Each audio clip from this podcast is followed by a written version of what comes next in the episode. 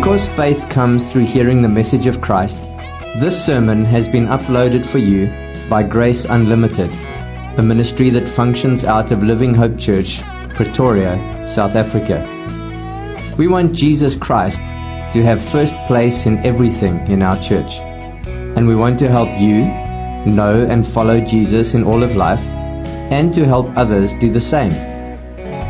Find out more or download many more free sermons at graceunlimited.co.za or livinghopechurch.co.za.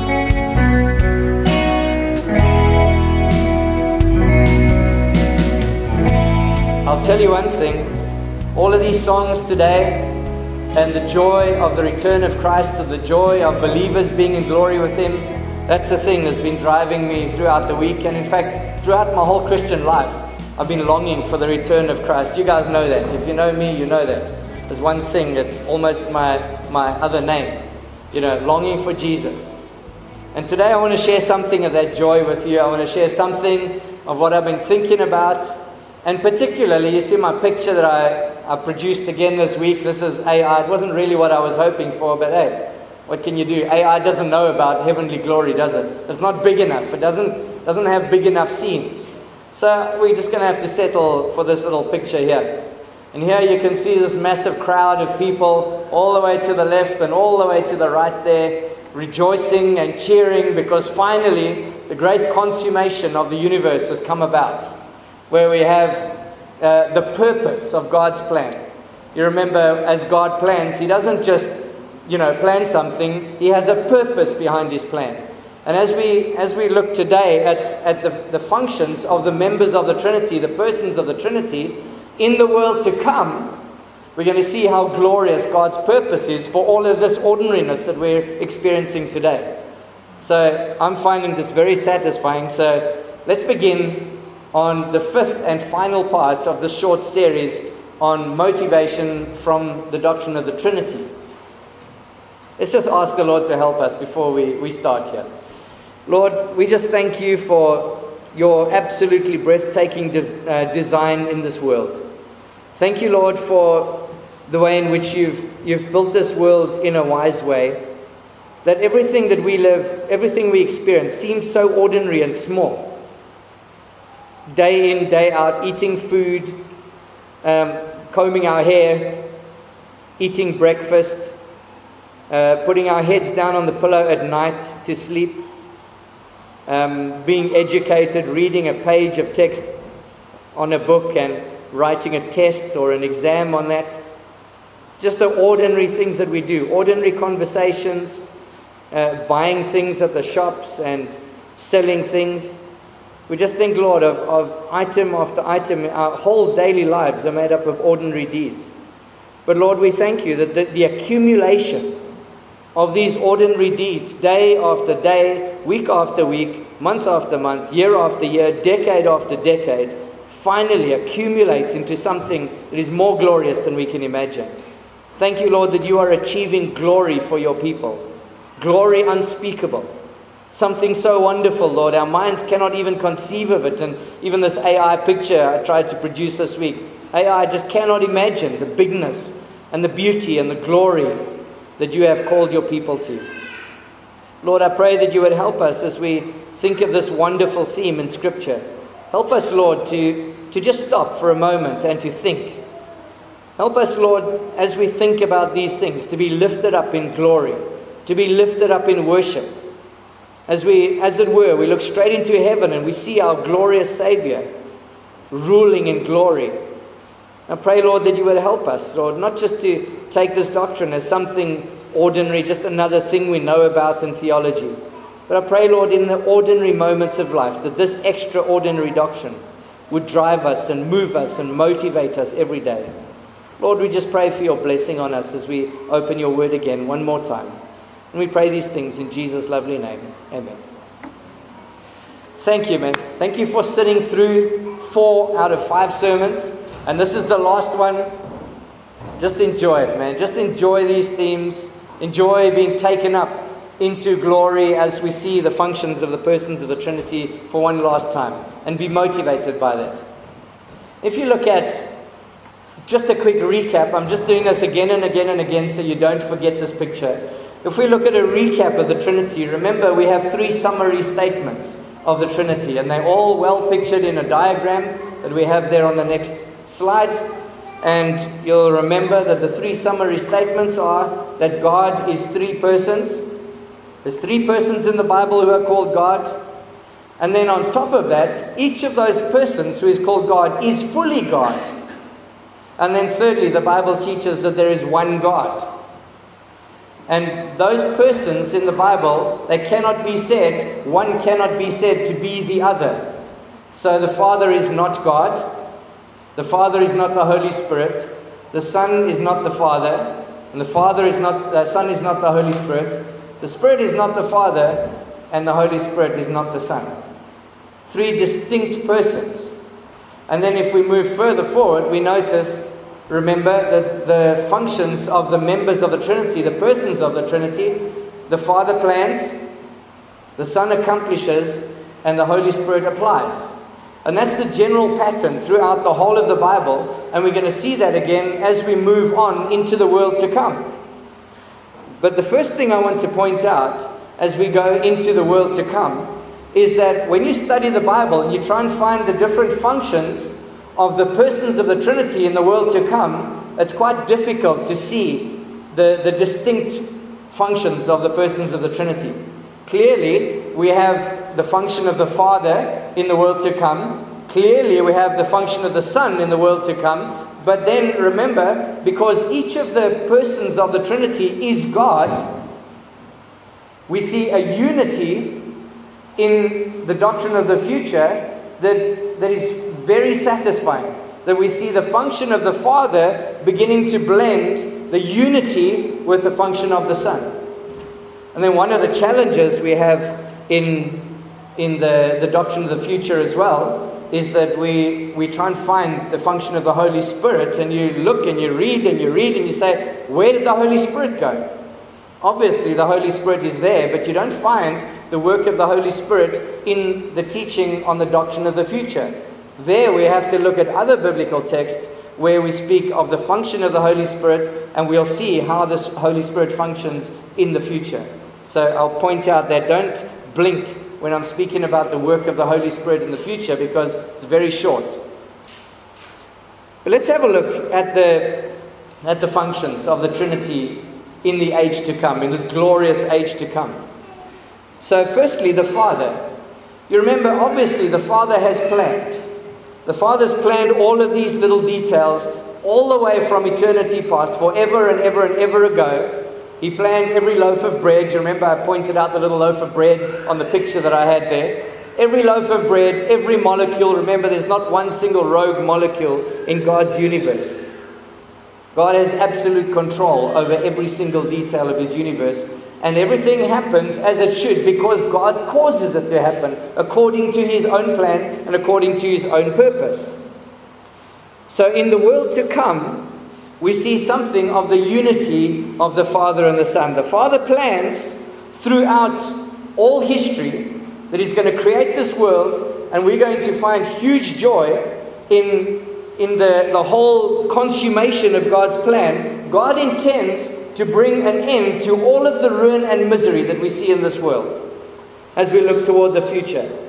We read that verse often, Revelation 21, verses 3 and 4, where John writes, And I heard a loud voice from the throne saying, Now the dwelling of, of God is with men. He will live with them, they will be his people, and God himself will be with them and be their God. He will wipe every tear from their eyes there will be no more death or mourning or crying or pain, for the old order of things has passed away. That remarkable, man. We're coming into a glorious time where there's no more suffering. I'm, I'm hoping that sounds good. For me, I'm longing for that. The first suffering I'm longing to be free of is my own sinful heart, my own sinful desires, my own perversions my own bias to always do the wrong thing. And I'm sure you're longing for that as well. Imagine you woke up tomorrow and you are absolutely perfect. You know, no more sin. What a joy. On its own, that would be a joy. But God is going to bring an end to all of this misery and sadness and sorrow and crying and pain. And the interesting thing is that we're speaking about God the Father, but if you read other texts in Revelation, for example, Revelation chapter 22, verses 1 and 3, we read that the throne of God is also the throne of the Son. The throne of the Father is the throne of the Lamb. So Revelation 22 1 says, Then the angel showed me the river of the water of life, as clear as crystal, flowing from the throne of God and of the Lamb. And then in verse 3, he says again, The throne of God and of the Lamb will be in the city. So it's interesting how everything that the Father planned and the Son accomplished, you've got the Son sitting on the throne, but it's as if God is sitting on the throne because the Son accomplished the, the, the plan of the Father. And you can see the unity of the Father and the Son in the world to come. And I think that's beautiful. People often ask, you know, will we see God the Father? And I'm like, you're going to see God the Son, you're going to see the man, Christ Jesus, but God is Spirit. You're not going to see God the Father, and you're not going to see God the Spirit. We're going to see God the Son, but God the Son is sitting on the throne of God and of the Lamb. When you see Jesus on the throne, you see God sitting on the throne. Everything, the whole plan, this whole consummation that Christ brings about is what God planned and what God intended to happen. And it was God's purpose. So as we see the Son sitting on the throne, we're seeing God sitting on the throne. We're seeing Him represent the entire Trinity. And I think that's absolutely wonderful. The, the throne of God and of the Lamb, the same throne. And then in 2 Corinthians 4, verse 6, you remember one of those verses in the Bible that I could just never stop thinking about. And this is one of the reasons I find such glory in the person of Christ. You remember, Paul said to the Corinthians, For God, God the Father, who said, Let light shine out of darkness, made his light shine into our hearts, and gave us the light of the knowledge, listen to this, of the glory of God in the face of Christ. So when you're looking into the face of Christ, Sitting on the throne, you're looking into the face of God the Father. At the same time, it's the same glory. You see the glory of God in the face of Christ. You see the glory of the Father in the face of the Son. And I find that absolutely thrilling. There's no confusion. You're looking at the same triune God when you're looking at the Son. Everything the Son represents is what the Father planned and the Son accomplished and the Spirit applied. Remember, to make this wonderful, to think of how beautiful this is. Remember Exodus 33. You remember where God was speaking to Moses, and Moses is on the mountain, and Moses says, Now show me your glory. You know, bold and ambitious question that Moses asks God. And God says, You cannot see my face, for no one may see me and live. But the day is coming for you and I, as believers in the Lord Jesus, that we're going to look into the face of God as we look into the face of Christ on the throne and we're going to live. And we're going to live forever in huge joy with open faces, with no shame. What a moment, man. What a moment to stand face to face with God and not be ashamed, to be open faced and not have anything to hide forever. So that's the Father planning. And we see how the Father is represented in the doctrine of the future. He's represented, his whole plan that has come to consummation is represented in the Lamb, in the Son, sitting on the throne and being a ruler over everything that God has planned that he would establish. And then, secondly, we notice that the Son, and of course, this is going to be the whole massive section in the sermon today, is the Son is going to accomplish the final rescue and glorification of God's people forever and ever. And I just, I just find it so thrilling that there's a man at the pinnacle of glory, and that man is going to return and he's going to take us to be with him forever and ever in, in perfect beauty and glory. So, what is the first thing the Son is going to do? How is the Son, what is the Son going to accomplish from this moment on? What's the next thing on God's timetable that we're waiting for? This church in case you're wondering, if you're new here, this church takes a premillennial view on eschatology. We believe that Christ will take his church away in a premillennial, in a pre tribulational rapture. That's the thing I'm waiting for. I'm waiting for Christ to literally, while I'm standing here, just snatch me away into glory. Just like that. You're like, some people might laugh about that. A lot of people have laughed at me when I've spoken about that. But the Bible teaches that. 1 Thessalonians 4, verses 16 and 18. 16 to 18, Paul said to the Thessalonians, who were really sad because they were waiting for the return of Christ, and then their people in the church were starting to die one by one, and they were like, oh no, oh no, oh no, Uncle George has missed the rapture. He's missed everything. Now what? And we're getting older, and maybe we'll die as well. And he's like, Don't worry, don't worry, don't worry. Not one single believer is going to miss out on this. Even if you die, you're going to be involved in this whole catching up of the church into the presence of Christ. 1 Thessalonians 4:16 he says for the Lord himself will come down from heaven with a loud command with the voice of the archangel and the trumpet call of God. Notice the trumpet call of God. Christ is accomplishing this. But it's the trumpet call of God. It's something that God has planned and ordained. And the dead in Christ will rise first. So, all of these people that we are, are grieving, people that we know and who've loved the Lord and who've died, they're going to be in their graves. And as soon as Christ comes to snatch away his church, though our loved ones are going to come blasting out of their graves. Sometimes I go to my wife's grave and I stand there and I look at that ground and I think, you know, the day's coming when this very sand is going to come flying out and she's going to be raised in perfect glory to see the Lord Jesus Christ face to face without shame. The dead in Christ will rise first. Verse 17 says, After that, we who are still alive, and I don't know what it's going to sound like, woof, maybe this big roar. We might even see our loved ones flying up and shining as they're going toward Christ in the sky. But after that, we who are still alive and are left will be caught up, snatched away, together with them in the clouds to meet the Lord in the air. So, as, the, as our loved ones who have died in Christ are resurrected, we're going to be caught up and we're going to join them in the sky together, being glorified on the way. And then the next thing that happens is that all together, as this group, as the church, we meet Christ in the air. We see all together, we see Christ in our glorified state. I don't know about you, man, but that I'm longing for that more than anything in this world. Just that moment, man. I hear the trumpet and I realize it's happening. Boom. that uh, I'm going to be the happiest guy on the planet, man. Nothing else thrills me more. And then he says, after us being caught up, he said, and so we will be with the Lord forever. And no wonder, he says in verse 18, therefore, Encourage one another with these words. Like, He's coming, He's coming. The Savior is coming, Jesus is coming. Any moment, our Savior could burst through the scene and snatch us away. There's nothing stopping Him at this stage. What a wonder, man. Reminds me of Jesus when he spoke in parables about somebody living in his house.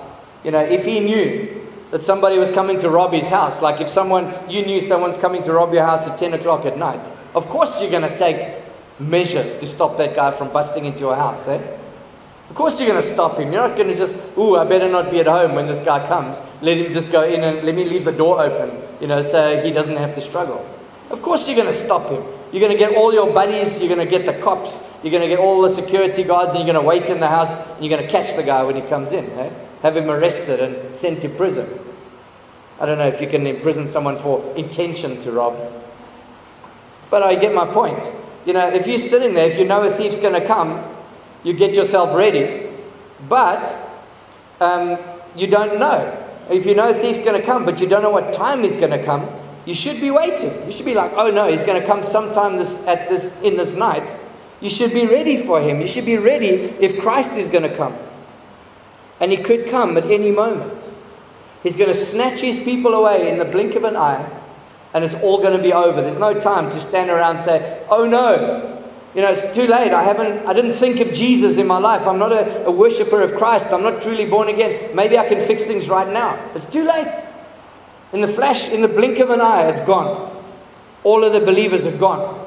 Those who are driving buses and aeroplanes and cars and everything. It's just too bad for everybody who's in those vehicles because they're gone. They don't, there's no concern about this world anymore. First thing that happens after Christ snatches us into glory, as I've said to you before, is the Bema, the judgment throne of Christ. And it's absolutely fascinating again when we read about the judgment seat of Christ because uh, if we read in 2 Corinthians 5:10, Paul says, "For we must all appear before the judgment seat of Christ, that each one may receive what is due him for things done while in the body, whether good or bad." And I want to just say to you, I want to say again and again and again, that if you're a true believer in the Lord Jesus Christ, your sins have been judged by God on Christ at Calvary, and God will never, ever, ever, ever, ever speak about your sins ever again.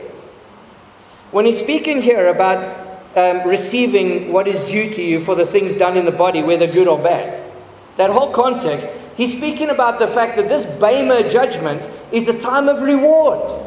The only thing that's ever going to be considered in this judgment is rewards.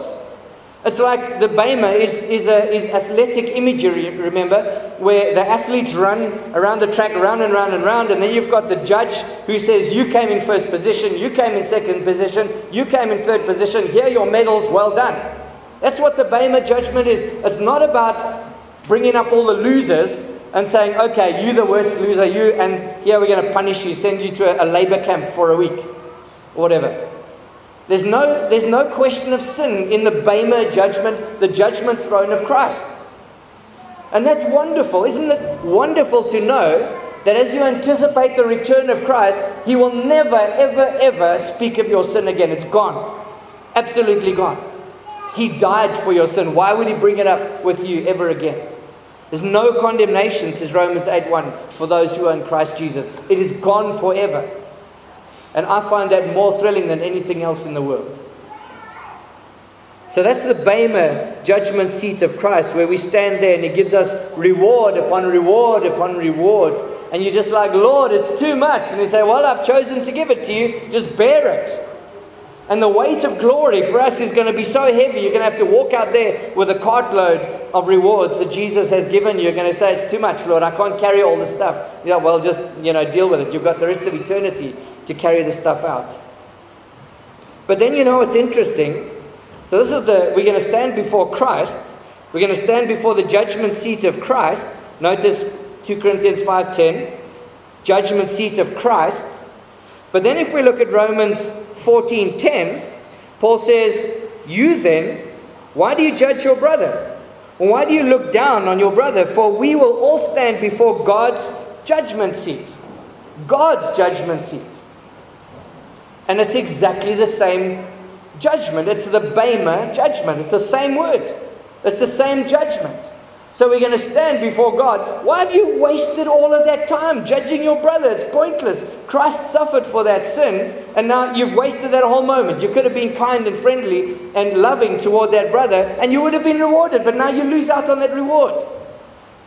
That's his point there. But, but what I'm trying to say about this is that is the judgment seat of Christ and it's the judgment throne of God. The Father and Son united in their judgment, but Christ is the one sitting on the throne, judging and rewarding his people. I find this thrilling, man. I find it absolutely thrilling that the first thing that's going to happen is Christ's going to snatch me away. I'm going to stand before Christ in a glorified form, and He's just going to put reward upon reward upon reward. Not that I've earned, according to what I've done, but not I cannot earn a reward. He's going to judge me according to what I've done, but that's I haven't earned it. I hope that's clear. And the reward is just going to be unbelievably great. One thing I want to just point out over here is that we've been speaking about the whole doctrine of the Trinity. We've looked at an overview, we've seen the relationships between Father, Son, and Spirit. We've seen the functions of the persons of the Trinity. We've seen the Father planning. We've seen the Son accomplishing. We've seen the Holy Spirit applying and indwelling His people. But I want to ask you knowing what you know about your own life, Knowing the times when you've sat and you've said to yourself, I wonder if I'm even truly saved because I'm so depraved.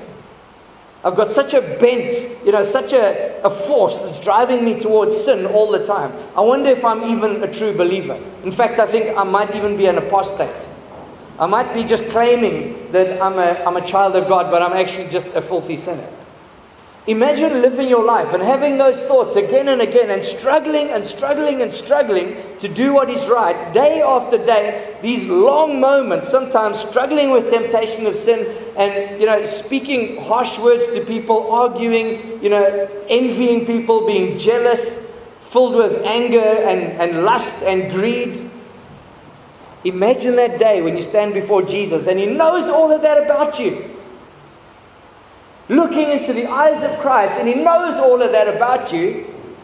And He Himself is the one saying to you, It's okay, it doesn't matter. I suffered for all of that. I suffered for all of that. How precious is it going to be for you when you see the Christ who accomplished your salvation? He knows everything about you, and He still says it's okay. He still says, I suffered for that sin. He still says that the judgment of God on your sins is right and just. It's okay. It does make everything all right. When I see Jesus, knowing what I know about myself and the long struggle with sin, I'm going to look at him and say, Are you sure? Are you sure it's all right? And he's going to say, Absolutely, man. Are you sure? I mean, what about what about this? And he's like, Hey, I died for that. I suffered, I bled and died for that. And the more the more you can remember, the more you can think about that you should have a conscience about, Christ is going to say, Yeah, that as well. Yeah, and that. Yeah, and that day. I remember that day. And that, yeah, I remember that too. Oh, that, yeah, I remember that too. I died for that as well. You're never going to be able to bring up a sin that's going to shatter God's favor in you. And I think that goes for the work of the Holy Spirit as well. You know that when the Holy Spirit takes up residence in you at the time when you're born again, isn't it wonderful that the Holy Spirit, as Christ is incarnated into a human body, the Spirit of God comes and dwells inside of you in a fallen human being. He goes the places where you go. He sees the things you see. He hears the things you hear, as, as I was saying last week. He lives in the nitty gritty of your daily life. There's nobody in this world who knows you like the Holy Spirit knows you. And isn't it thrilling that when God transports you into the direct presence of God, where the eyes of God, remember John um, in Revelation chapter 1, when John sees the risen Christ, he says his eyes are like blazing fire. His eyes can drill right through you. Imagine standing in front of a God whose eyes can drill right through you, and you know how you've lived, and the Holy Spirit has lived with you. There's no way you can escape anything. And the Holy Spirit says, It's okay, He's, he's with me. I mean, how precious is it going to be when we think of the Father planning my entire life with all of its sin and misery and mess and bringing me into glory, the Son coming into the world to accomplish that glory for me, and the Holy Spirit actually residing in me because I'm so helpless. He drives me like you drive a car. He drives me through this whole world to glory. And the triune God makes it okay that a person like me is in glory with Christ forever and ever. That thrills me, man. I can't even tell you how much that thrills me. New, breathtaking appreciation for the Father's plan, the Son's accomplishment, and the Spirit's application. That's what, that's what we're heading for. Yeah, one verse in the Bible that I find hard to understand as well. And when I say hard to understand, it's that final one, Romans 8, verse 29. You know, God's purpose is that there would be many like his son. And the fact that he chose me to be like Jesus, I mean, what are the chances in this world? God chooses his people. Throughout the whole Bible, we've got what we call the scandal of particularity. God chose that person, God chose that nation. You know, God chose this day. You know, all of the things that God chooses in our world, there's a scandal if you choose one person and not another. Like, how dare you choose this person and not that one? You know, that's not fair. But the whole Bible teaches this, what we call the scandal of particularity. And God has the right to do that, doesn't He? He has the right to choose one and not choose another. And for God, that's a glorious thing that He chose anybody at all. Knowing everything I know about me, and God chooses me, He chooses to set His love on me. He chooses to plan me from before the world began. He chooses to rescue me through Christ. He chooses to put His Spirit in me and bring me to eternal glory. That is amazing. Absolutely amazing that God chose to make me like His Son forever, and that's His purpose. That's His purpose in Romans 8:29. That there would be many more like Jesus, like His Son, as simple as it gets, that's God's great plan, isn't it? He wants a bride for his son. Therefore, he creates a universe to bring this about. And I'm a member of that bride. I'm a part of the bride of Christ. God is going to make me like Jesus forever and ever. And that is wonderful. So here we are. Christ has snatched away his bride into heaven. We reunite with all our loved ones who, who know the Lord Jesus Christ the Savior. We stand before the Bema judgment of Christ and He just loads reward upon reward upon reward upon His people forever and ever. But while, while we are there, in heaven's glory, while we are just having a wonderful, wonderful time with our Savior and just basking in His glory, the glow of His glory, at the same time, God and particularly God the Son, who has the right to do this because he's been a man and he is a man. He has the right to pour out the wrath of God on the earth for seven years. Seven years of tribulation. I want to just point out one thing. If you read 1 Thessalonians 4 and 5, you will notice that there's a little bit of confusion in the text in the way people read it. We have, we have the return of Christ in chapter 4, but then in chapter 5, Paul says, Now about the day of the Lord, I do not need to write to you. And then he speaks about the terrible times, the terrible things that are going to happen in the world that are going to indicate the coming of the day of the Lord. I want to point out the return of Christ is not the same thing as the day of the Lord. The day of the Lord is what we're speaking about here in the seven year tribulational period where God pours out his massive wrath on the earth for seven years. Do you remember the seven seals that the Lamb opens? Remember, the Father, God is on the throne, the Lamb comes, he opens the seals, and he functions with full authority as God. He opens the, the seals. And then you remember there's those seven trumpets of God's wrath, the seven bowls of God's wrath, three huge torrents of God's wrath poured out on the earth absolutely terrible time like this world has never seen. Revelation 6 to 18, the bulk of the book of Revelation is about the seven year tribulational period. Where people are going to cry out in agony day and night, where God sends punishment upon punishment upon punishment in this world. Why is God pouring out punishment on the world? Why would He do that? Well, there's two main reasons, aren't there? The first reason is that God is punishing people who have rejected Christ. And when you see the glory of this Christ, you've got to look at him and say, why would anybody ever want to be an enemy of this Christ? He's glorious, he's wonderful. He's God, a very God. Why would a person reject him? So God punishes individuals who do that. And there's so much more here. I'm just doing it in a nutshell. But the second reason that God punishes people is to press them to the point where they will repent. Because you know how much difficulty comes into your life before you get on your knees and to say, God, have mercy on me. I think we have a good picture of that. Remember in Genesis chapter uh, 3, where Adam and Eve have sinned against God. They're perfect. They've walked with God. They know God in the garden. And then when they eat the fruit, suddenly they realize they're naked and they hide from God. They dress themselves in leaves. And when God comes and says, What have you done? That is a perfect moment for Adam and Eve to look at God and say, Yes, God, we've sinned. Please forgive us. But instead of saying, instead of just repenting, instead of just saying, Yes, I sinned, it's this fight, fight, fight. It's with the woman, it was the snake. God, it was you that put the woman here, you know, shifting the blame and covering up and hiding and deceiving and manipulating instead of just stopping and saying, God, have mercy on me. Isn't that amazing? How hard Our hearts are that we have to be pushed so far to repent. And that's one of the reasons why at the end of this age, God brings a seven year tribulational period on the earth. Because He's demonstrating how hard the human heart is. Chapter 16 of, of Revelation, that I've quoted here so many times, God turns up the temperature of the sun.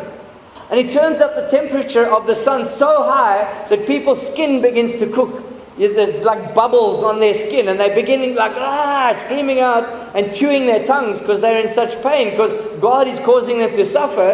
And instead of just going down on their knees and saying yes God have mercy on us please forgive me they curse God. They curse God and they refuse to repent of the evil that they've done.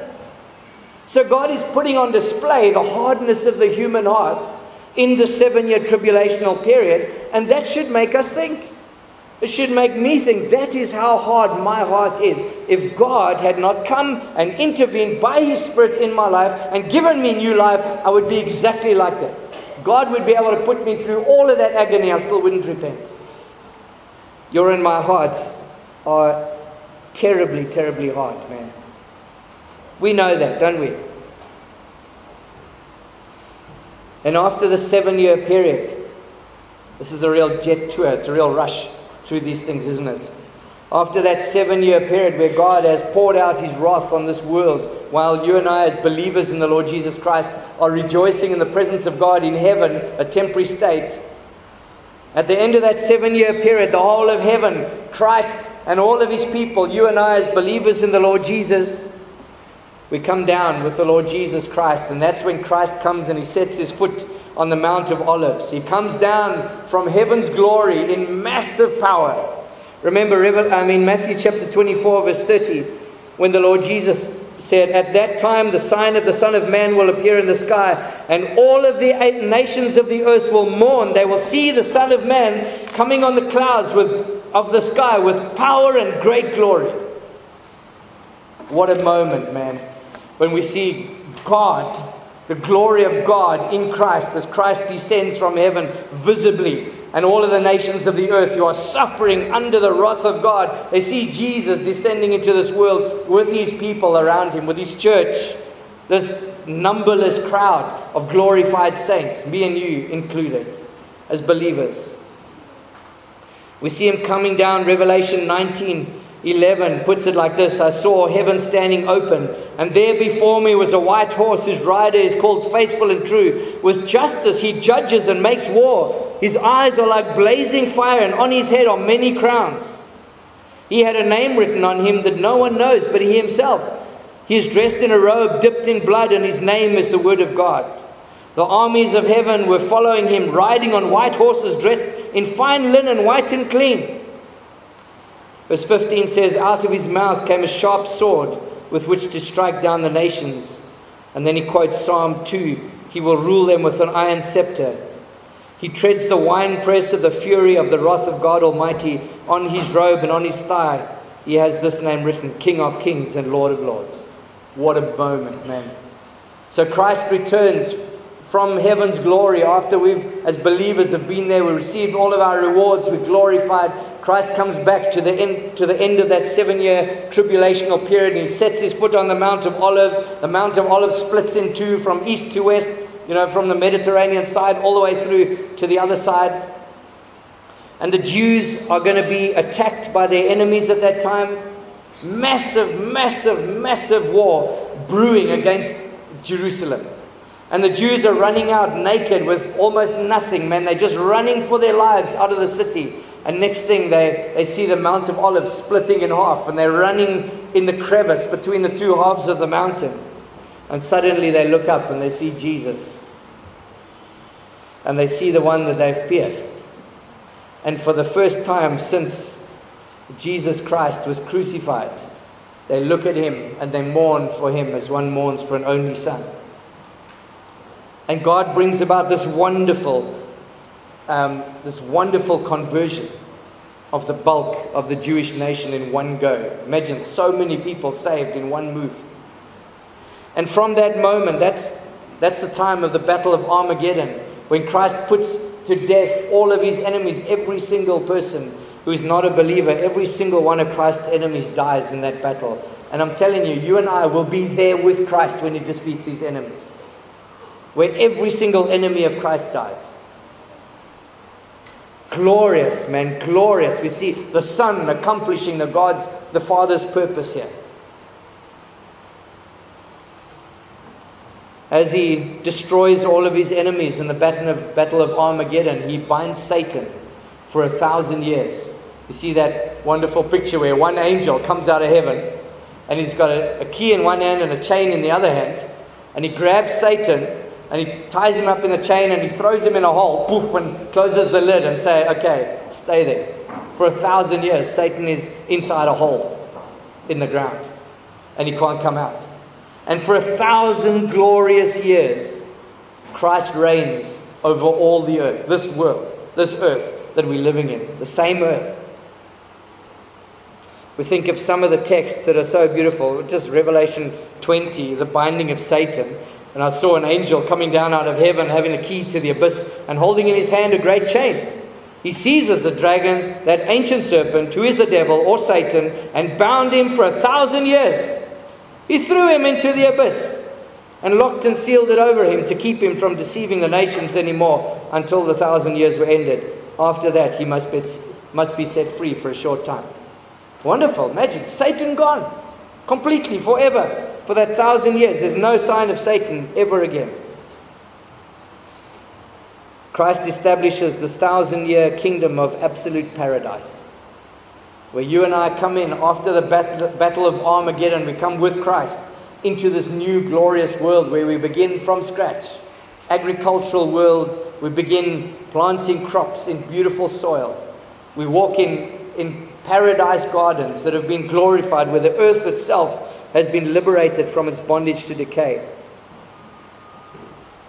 Think of Revelation 20, verses 1 to 5. He speaks about this thousand year period where he says Satan is locked. We just read that a moment ago. For a thousand years, he's going to be locked for a thousand years in verse 3. And that paradise in Isaiah 11, verse 6 to 9, and we can read it in, in a number of other places, but Isaiah 11, verse 6 to 9 is the text that we all know so well. Where Isaiah says, The wolf will lie down with the lamb, the leopard will lie down with the goat, the calf and the lion and the yearling together, and a little child will lead them.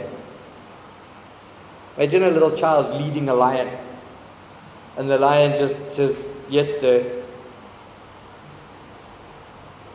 Verse 7 says, The cow will feed with the bear, their young will lie down together, and the lion will eat straw like the ox. That's going to be weird, man, seeing lions grazing in the field. But safe, man. You can walk up to a lion in that kingdom. It's so safe. Verse 8 says, The infant, the infant will play near the hole of the cobra, and the young child would put his hand into the viper's nest. I mean, in Africa, snakes are scary, man. Imagine your children playing with snakes and no one's afraid. It's like, ah, it's fun. Oh, yeah, they're playing with a snake. Having, you know, funny videos of your kids playing with snakes. Verse 9 says, They will neither harm nor destroy on all my holy mountain, for the Lord I mean, for the earth will be full of the knowledge of the Lord as the waters cover the sea. Glory wherever you look. Beauty, glory. Everything speaking about the beauty and the glory of God Himself. Another beautiful thing about that kingdom is that Christ is going to rule over that entire kingdom, one ruler over the entire earth Christ Himself. Revelation 20, verse 4, again, the same same text we read just now that Christ is going to reign over this earth. We long for a political leader who can just bring peace and safety, don't we? Peace, safety, and prosperity. Well, that leader is coming. And his name is Jesus. Another glorious thing about this Christ as he reigns. Well, just read Luke 1. I mean, that, that text, Luke 1, was one of the texts I preached on recently. We said, And he will be great. This is Jesus. And he will be called the Son of the Most High. The Lord God will give him the throne of his father David. He will reign over the house of Jacob forever. His kingdom will never end. You have the Son of God ruling over all of the earth, and his kingdom is never going to end. Have we seen that happen in our world? No. It hasn't happened yet, but it is going to happen. The next thing that is glorious is that Christ, as he rules over all the earth, he's going to set his people in positions of authority as rulers over this entire world. I mean, most of us, none of us are very powerful people in the world. None of us know what it's like to rule over a country, you know, or even some small thing. But I'm telling you, as a believer in the Lord Jesus Christ, you're going to reign with Christ. You're going to be a dignified ruler in the world to come. Christ is going to set you up in a position of authority where no one will dare to insult you, no one will dare to respect you, because you're going to rule over this entire earth under Christ.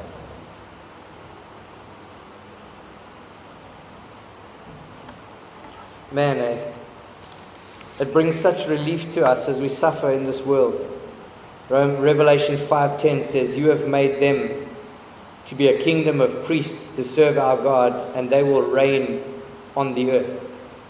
That's the Lord's people, man. Absolutely beautiful and glorious. I long for this. I long for this change. I long for this glorious transformation of all things.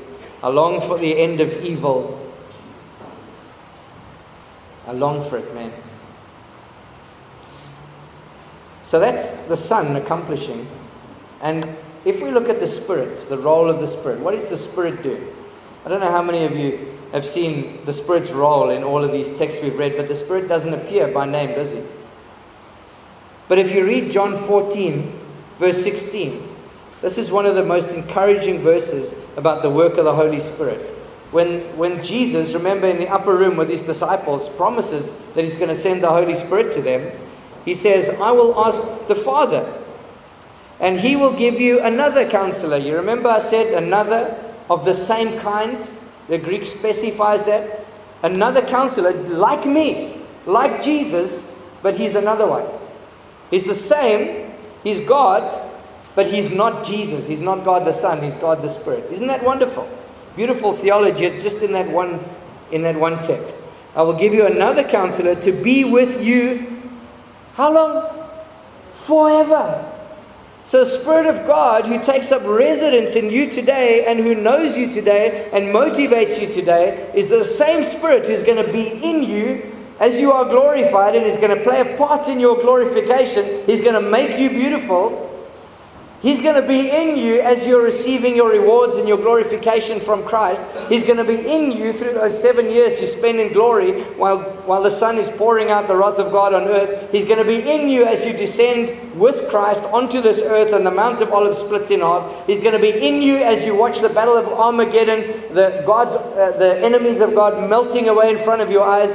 He's going to be in you as you enter into the millennial kingdom for a thousand years, as you rule over the nations on that world, the Holy Spirit is going to be in you forever and ever and ever and ever. Praise God that the Spirit of God is never going to depart from His people. Um, if you feel as weak as I do trying to get through this world, you can say, Thank you, God, that God is going to reside in me forever. Absolutely amazing. Absolutely wonderful. Of course, there are other texts that I've pointed out there. You know, Ephesians 1, 13 and 14, Ephesians 4.30, you can go look at those and see what they teach about the Holy Spirit. But it's the same, it's the same thing. The Holy Spirit is, is the seal guaranteeing our inheritance. So if he's the down payment, if he's the first fruits, obviously it's, it's, a, it's an indication of what's to come. So that's the, the work, the function of the third person of the, the Trinity, the Holy Spirit, as we enter into glory. But maybe I can just finish off with this one glorious thought. In 1 Corinthians 15, verses 42 to 44, you know, the whole chapter, 1 Corinthians, the whole chapter of uh, chapter 15 is a glorious chapter about the resurrection. And Paul there compares you and I living in this world to seeds, and when these seeds are planted, they give rise to a whole plant, like a whole tree. So what we are now, we don't look you know, we're just like little seeds. And, and in glorification, God is going to make us into something that is so glorious we can't even imagine what He's saying. But in verses um, 42 to 44, He describes something of that for us so that we can just understand it a little bit. And the first thing is that the perishable becomes imperishable. He says, So it will be with the resurrection of the dead, in verse 42. The body that is sown is perishable, it is raised imperishable. I mean, you guys know what it's like to have a potato in your kitchen. Maybe it's like under a, a bag or somewhere, like in a cupboard. And eventually you're walking around and you're sniffing in your kitchen. You, what's that smell? And you know, potatoes can stink, man. You buy a bag of potatoes and there's one rotten one in the bottom of the bag somewhere and it just stinks, man. You, don't know what's going on, but the, your kitchen stinks, man. And eventually you find that potato and you get it out and it smells on your fingers and everything. You just can't get rid of the stink. Because it's perishable. It's wasting away. And isn't it wonderful that even as we look at our own bodies and we see ourselves getting older and older, we see ourselves struggling with disease, with injuries, with all kinds of pains, and the older you get, the more pains you have, with weakness, there's things you want to do, but you just can't because you're weak. Driving down the road one day in Bronkhorstspruit, I see these three cops, and they're a little bit overweight, running along the side of the road after a criminal. And eventually they just stop. They're like, whew, it's too much. So as I come past, I stop my car, open the door, get in, let's go. And they all jump in the car and they're like, whew, you know, puffing. And we chase the criminal in the car. And then just at the right point, you know, where the criminal went around the bend, opened the door, and they, they went and ran after him again. They'd recovered. They didn't catch him. He jumped over walls and everything, and he was gone. But imagine not being weak like that. Imagine not running out of energy. Imagine being a person who, who's able to just to go on and on doing the things that God wants you to do, and you always feel good about it. Not getting tired. We think of how we experience poor health and even deformity in this world. All of that gone forever. Imagine being perfectly mature as a man or woman forever and ever and ever. Nothing wrong, absolutely perfect. I mean, in, in these days, people say it as an insult. He thinks he's perfect. But in that day, when someone says, Are you perfect? I'll say, Yes, I'm perfect. There'll be nothing wrong. Imagine. So the imperishable, that which is wasting away and melting and dying and getting older and getting wrinkled and saggy and, and grey, gone forever. And the second thing Paul points out in this text is uh, verse 43 it is sown in dishonor, it is raised in glory. So your body is going to become gloriously beautiful, not only renewed with power, but it's going to look beautiful. The body that you sinned in, the body that you have shame about, is going to be a body that you can stand in with open face and you can look straight into the face of God and not feel ashamed. You're going to be glorious. You're going to look at other loved ones and they're going to be glorious. No longer stained by sin, but clothed in clean brightness. I love this text that is, you know, two texts in the Bible that speak about this. Remember Daniel 12:3 the Lord says to Daniel, Those who are wise will shine like the brightness of the heavens, and those who lead many to righteousness like the stars forever and ever. Imagine shining like, like the heavenly bodies forever. Matthew 13 43, Jesus spoke about this as well. He said, Then the righteous will shine like the sun in the kingdom of the Father. He who has ears, let him hear. You and I are going to shine. It doesn't matter how messed up we look now. My grandfather, I was just thinking about him this week. He was a big, big bodied man, and he went through World War II and he fought in the trenches against the Germans in Egypt. Stayed away from home for a long time, man. He was a real manly kind of man. But when my grandfather got cancer, I remember seeing this big man waste away, get smaller and smaller and smaller. And eventually, when he died, he was 30 kilograms. And I remember when the day he died, when they came to take away his body, I was me. I was able to pick my whole grandfather up in my arms and put him on the stretcher. I mean, that was that's sad, man. That's really sad seeing a, a big, strong, manly kind of man, a man with character and strength, wasting away like that and eventually dying 30 kilograms. That's not going to happen, man. That little, that little body that he died in is glorious now, man. When I see my grandfather again, he's going to be shining with the glory of God.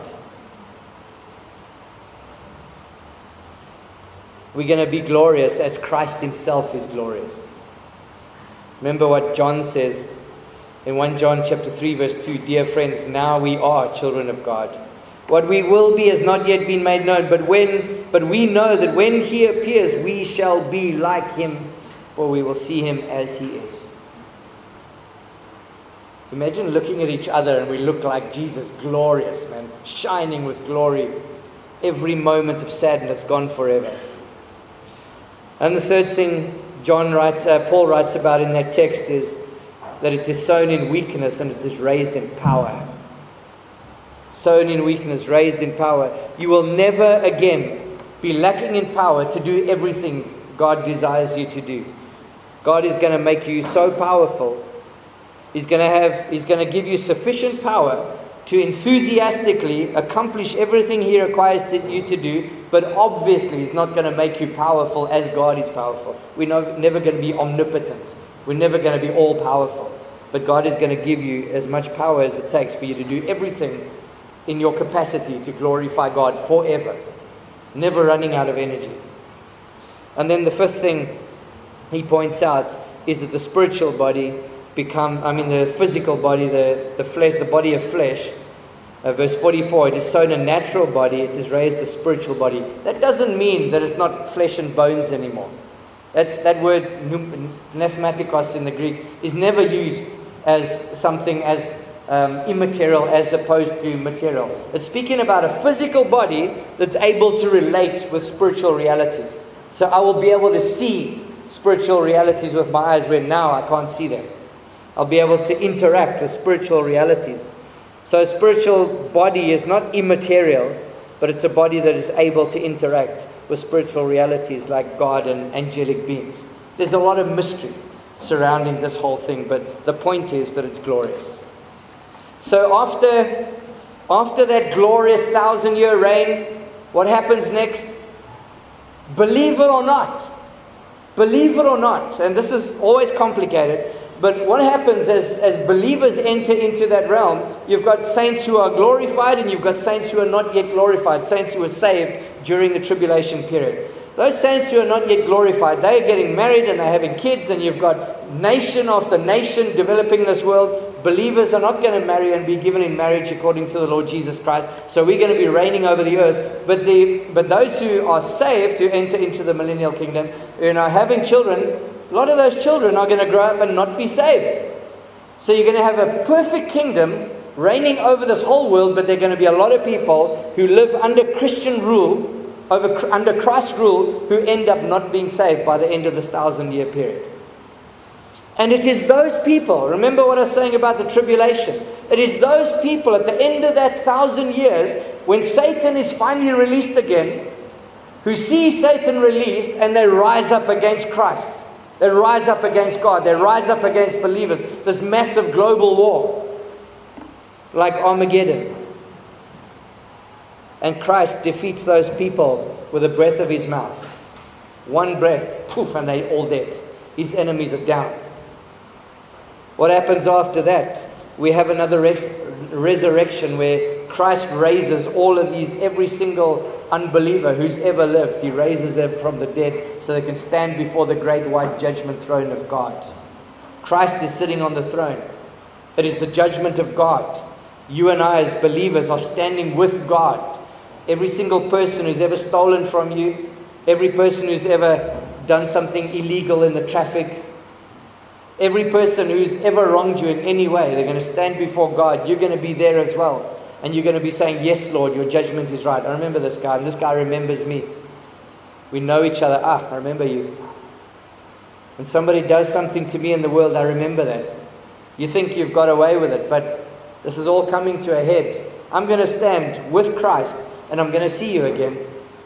If you're not, if you're not saved before that time, there's absolute dread for you, man, when you're judged by God at the great white judgment throne.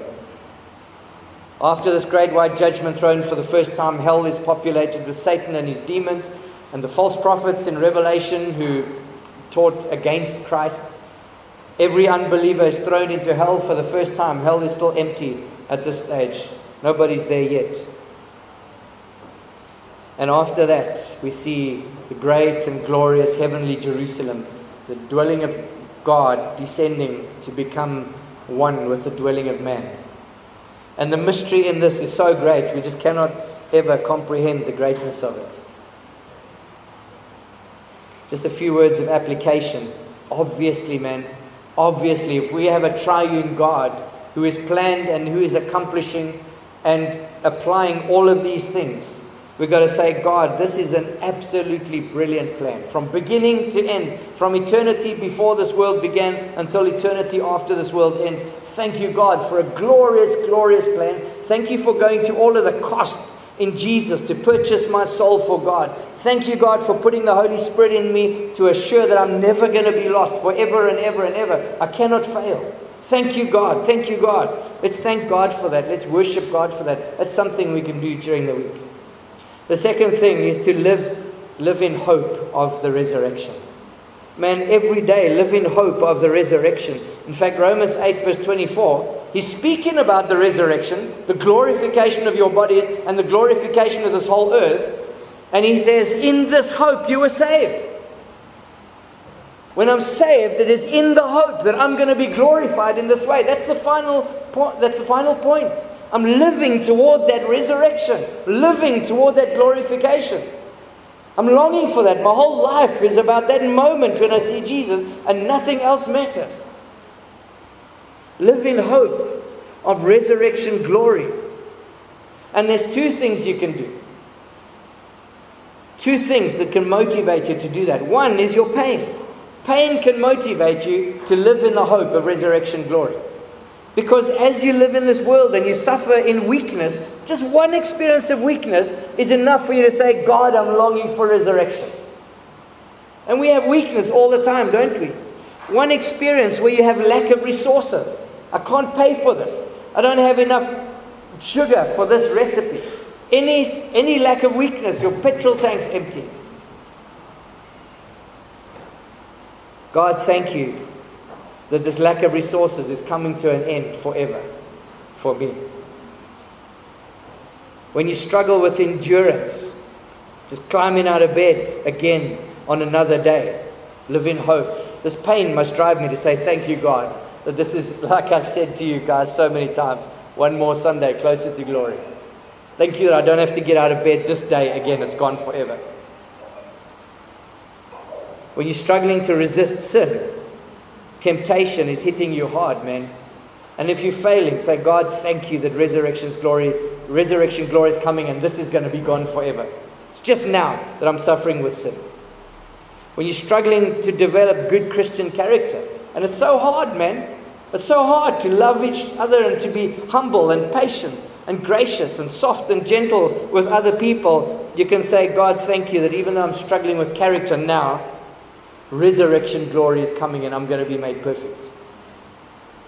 The pain of aging, let that help you to live in the hope of resurrection glory.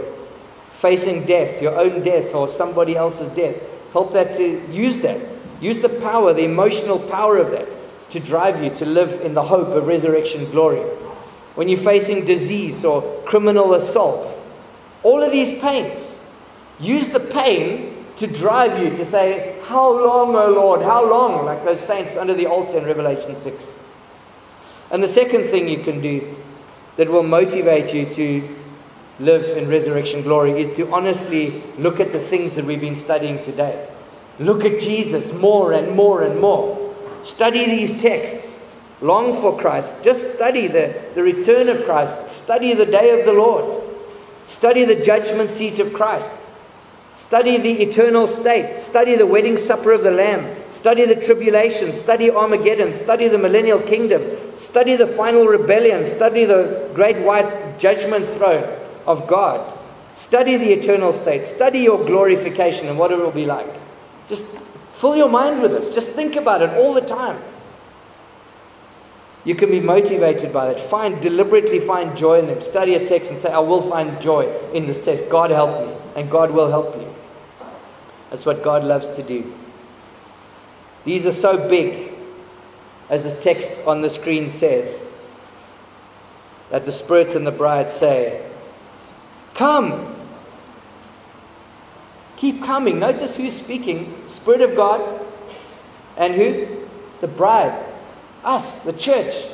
We're saying, Come, come, come. Let him who hears say, Come. Whoever is thirsty, let him come.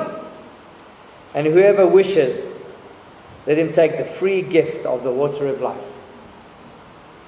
In conclusion, the mystery and the majesty of the Trinity, the Father, Son, and the Holy Spirit, unfold a profound narrative of salvation and glory intricately woven from eternity to eternity.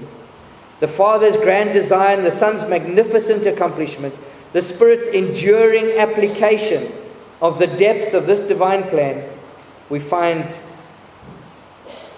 uh, application, sorry, I'm reading it wrong, you're reading it right, coverage in a cosmic tapestry of divine love and justice. As we delve into the depths of this divine plan, we find ourselves awestruck by the promised transformation of our frail earthly existence into a state of eternal spiritual glory. This hope, grounded in the resurrection and the ultimate revelation of God's kingdom, calls us to a life of worship, anticipation, and deep reflection on the profound truths of Scripture. Let us embrace this journey with faith and joy, anticipating the fulfillment of God's glorious promise, where pain, sin, and death are vanquished, and we, in perfect unity with a triune God, experience the fullness of His presence and love forevermore. Lord, thank you. Thank you that we do know the triune God. That we know the God who planned all of this, every single molecule from before the world began, and the plan will be successful for all eternity.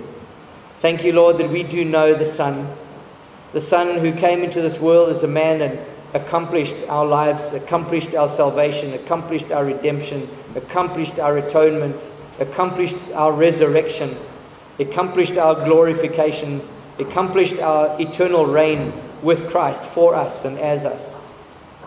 Lord, thank you that we do know the Spirit of God who lives in us, in every one of us who know you as Lord and Savior by your grace.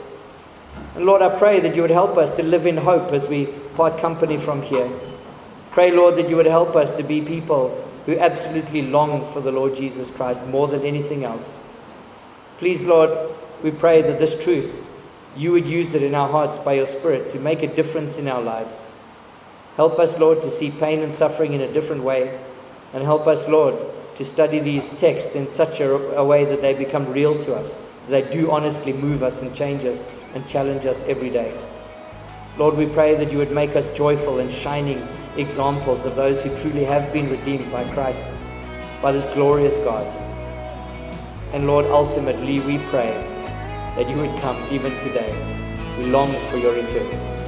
We pray these things in Jesus' lovely name.